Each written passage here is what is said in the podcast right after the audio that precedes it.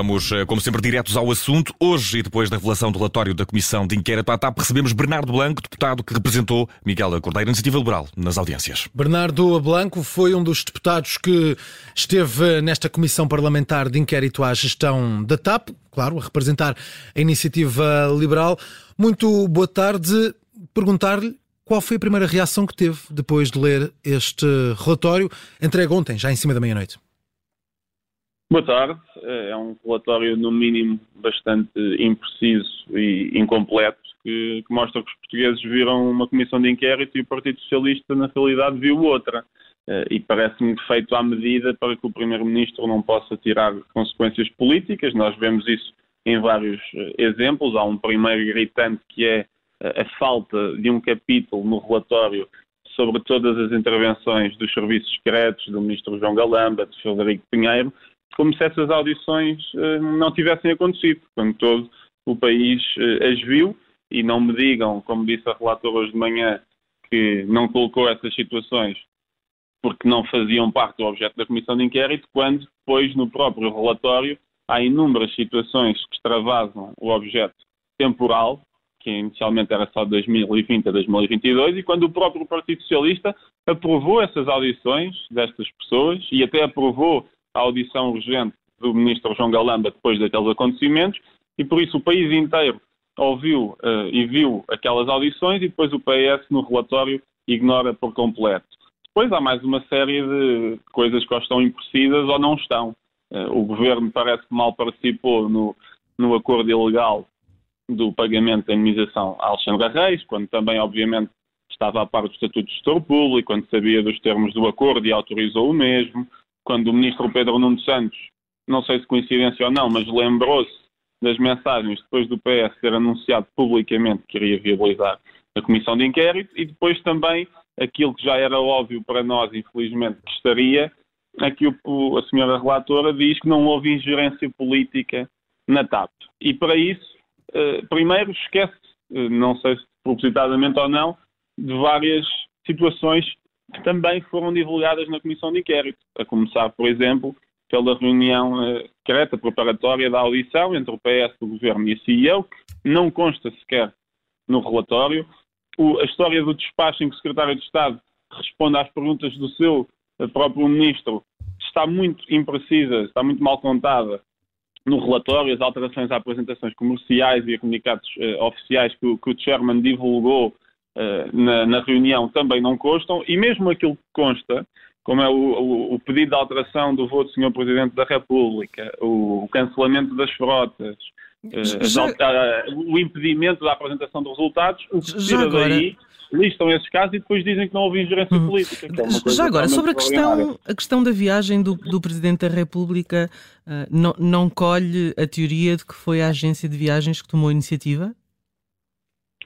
Não, não sei se colhe ou se não colhe. Eu sei aquilo que nos chegou. Uh, o que nos chegou, uh, também já o disse na comissão, é que há uma comunicação da agência de viagens a dizer que tomou a iniciativa, mas essa comunicação vem acompanhada de outras comunicações, uh, cuja primeira frase é como falado previamente ao uhum, telefone. Uhum, uhum. E por isso será algo que nunca será possível comprovar, mas nós obviamente partimos aí de boa fé que a agência de viagens está, está obviamente a dizer a verdade. Mas uhum. deixe-me fazer mais um ponto que me parece relevante, que é, sim, sim. Uh, inicialmente a comissão era sobre o que se passou de 2020 a 2022. Uhum. E sobre o pagamento dos 55 milhões feitos a David Neilman, o, o ex-ministro Pedro Nuno Santos admitiu na comissão de inquérito, só foram pagos porque, porque em 2017, no acordo da recompra, o PS alterou a cláusula das prestações acessórias, o relatório também é bastante impreciso e quase que até diz que isso tem que ver com o acordo de 2015, que não é verdade e o próprio ministro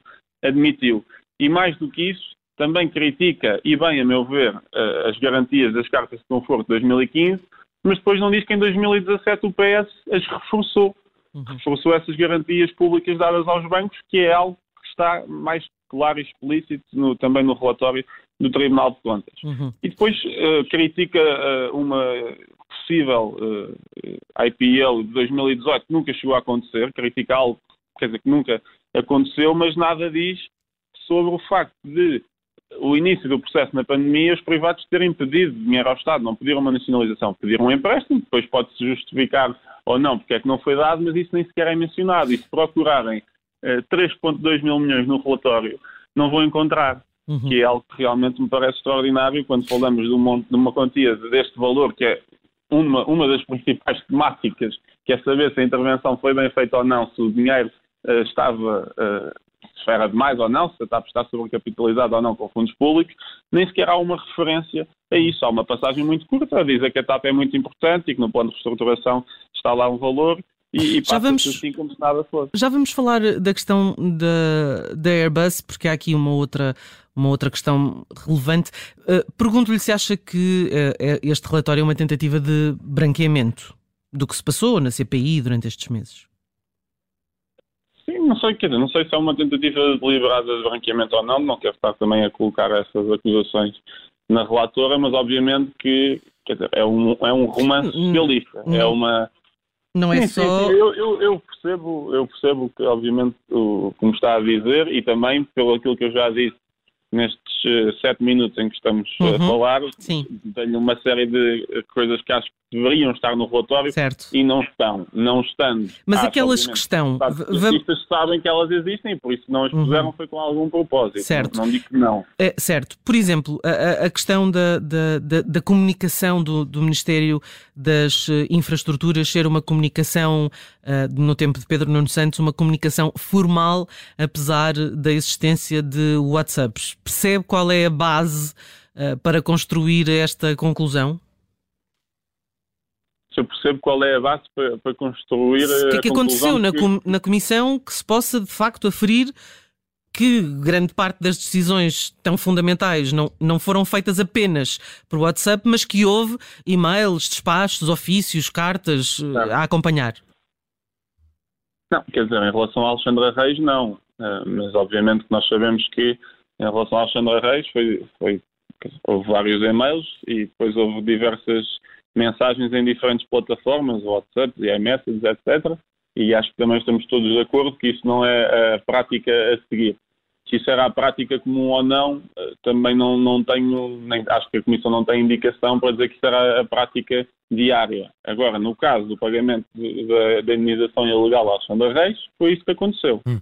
Eh, e, e, Diga, diga. Eh, ia perguntar, porque hoje já foi tomada uma posição por parte da Iniciativa Liberal, não apresentar alterações, todos os outros partidos já, já tomaram essa posição de, de, de apresentar alterações durante os próximos dias.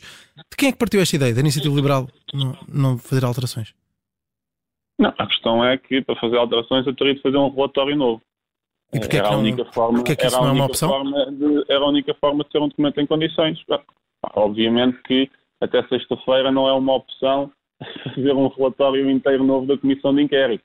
Não é, nem é esse o propósito. O propósito é um relatório e depois fazem propostas de alteração. A questão é que este relatório, uh, quer dizer, é tão como, não quero usar a palavra outra vez de, de branqueamento, mas é uma obra de ficção tão grande, é um romance socialista tão grande que ignora tanta coisa que foi divulgada na Comissão de Inquérito, nós não, não queremos compactuar Uh, com este relatório, até porque. Dizer, Mas não, não apresentar alterações úteis, não é, não é compactuar. Não são idiotas úteis, não, porque não queremos compactuar com, com o que está aqui.